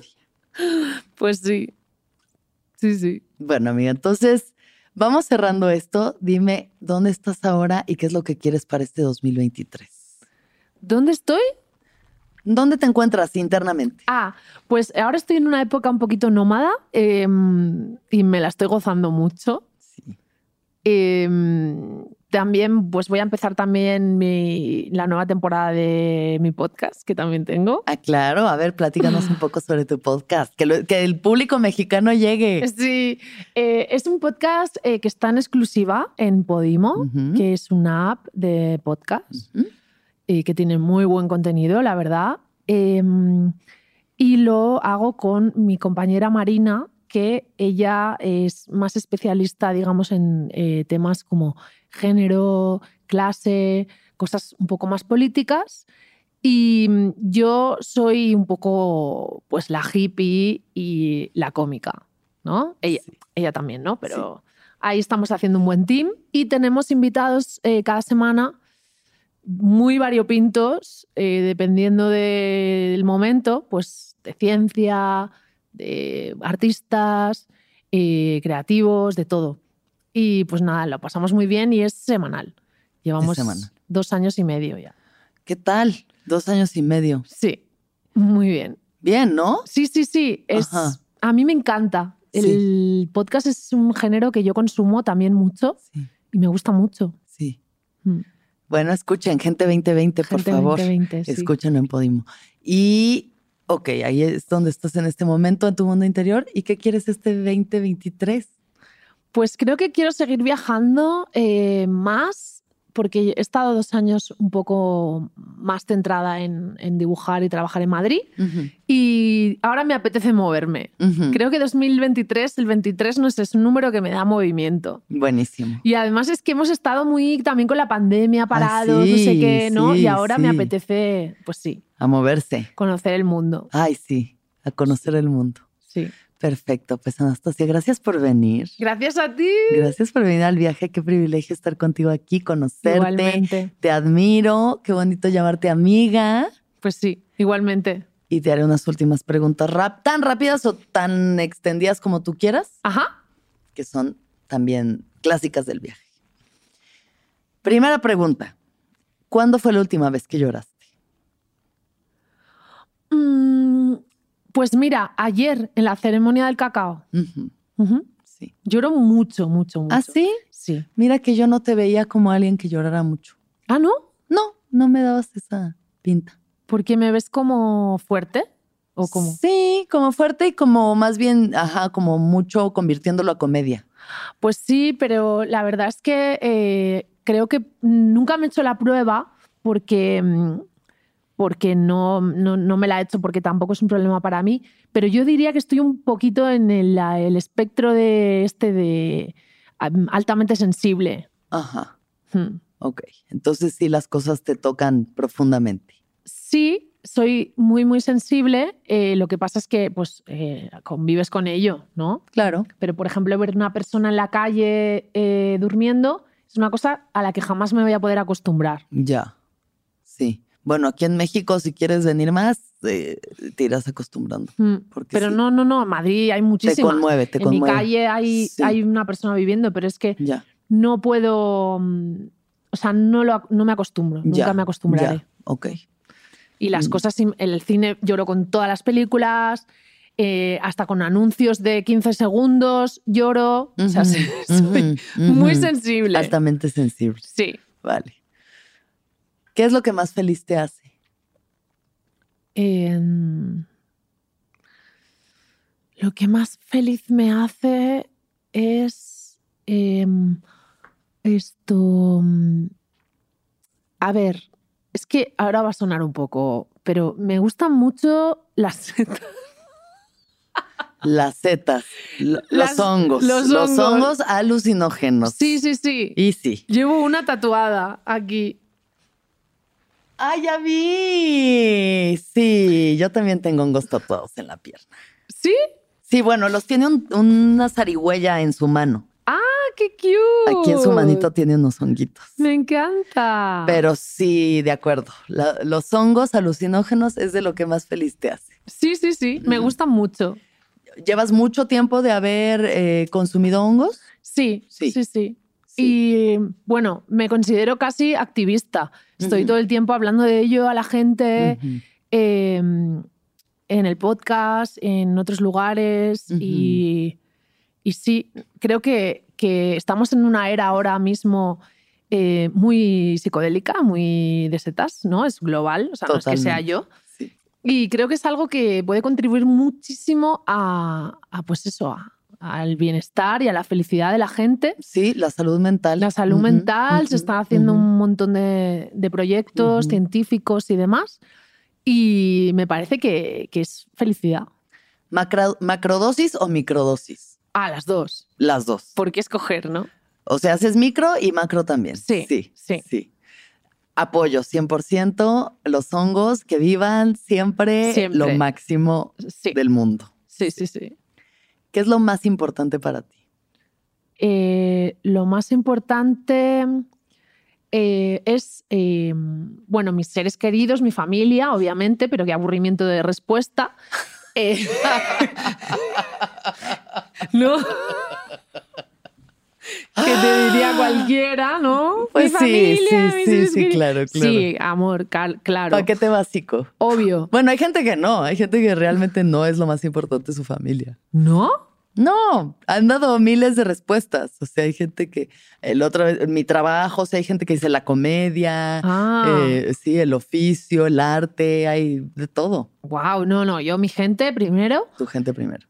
Eh, y después, pues diría lo más importante, eh, pues a mí me importa mucho eh, pasármelo bien en general. eh, con todo lo que hago en mi vida. Necesito que haya un componente de diversión. Eh, y, y hablo también del trabajo, hablo de las decisiones que tomo en mi vida.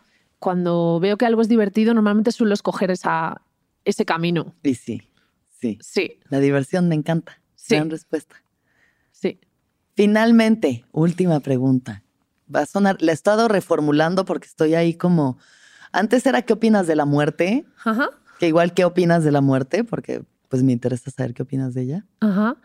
Eh, pues eh, tengo, o sea, no me da miedo morirme. Sí. Yo creo que debe ser como una especie de relax. Ojalá. ¿Sí? Yo creo que sí. Yo creo que sí. Sí.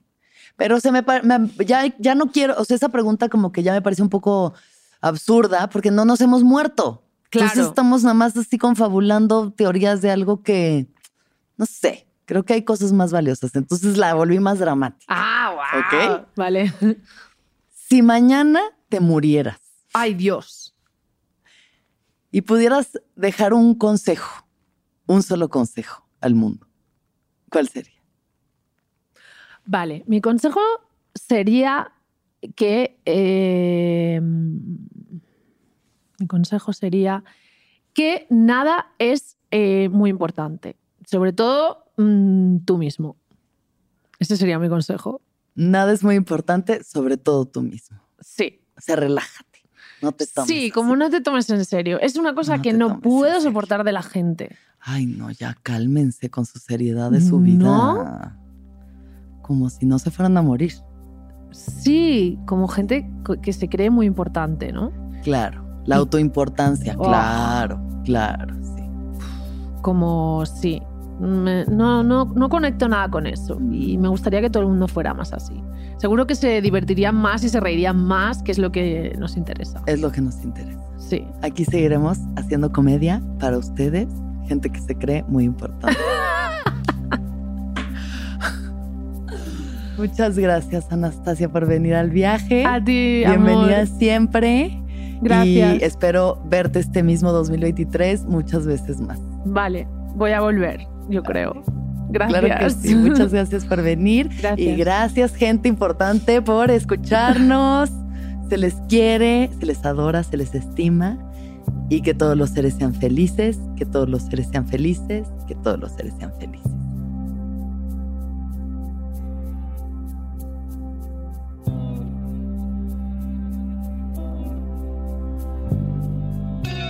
¿Escuchaste el viaje? Suscríbete en Spotify, Apple o donde estés escuchando este programa. Ahí encontrarás todas mis charlas pasadas y las futuras. Si te gustó el viaje, entra a sonoromedia.com para encontrar más programas como este y otros muy diferentes. Este episodio fue producido por Mariana GCA, Aranza Baltasar. Agradecimientos especiales a Héctor Fernández Mosqueda, Esteban Hernández Tamés, Andrés Vargas Russo, Daniel Padilla Hinojosa Padi.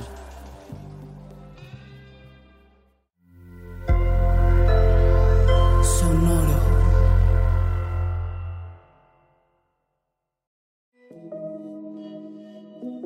Hola, soy Roxana Castaños, una apasionada de la meditación y de todos los temas que nos llevan a una transformación espiritual, y te invito a escuchar Intención del Día, un podcast de Sonoro para dirigir tu energía hacia un propósito de bienestar.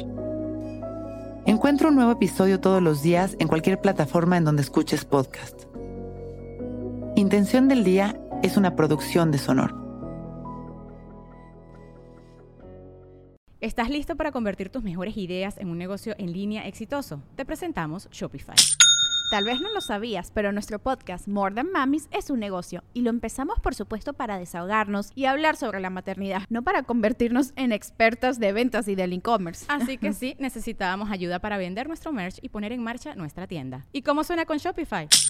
Llegó otra venta. Shopify es la plataforma de comercio que está revolucionando millones de negocios en todo el mundo. Ya seas un emprendedor desde tu casa o desde donde sea, Shopify es la única herramienta que necesitas para iniciar, administrar y hacer crecer tu negocio sin dificultades. Con Shopify puedo gestionar pedidos, envíos y pagos desde cualquier lugar, brindándote toda la información y estadísticas de tus ventas al detalle. Regístrate para un periodo de prueba con tan solo un dólar al mes en shopify.com barra sonoro, todo en Ve a shopify.com barra sonoro para llevar tu negocio al siguiente nivel. Shopify.com barra sonoro.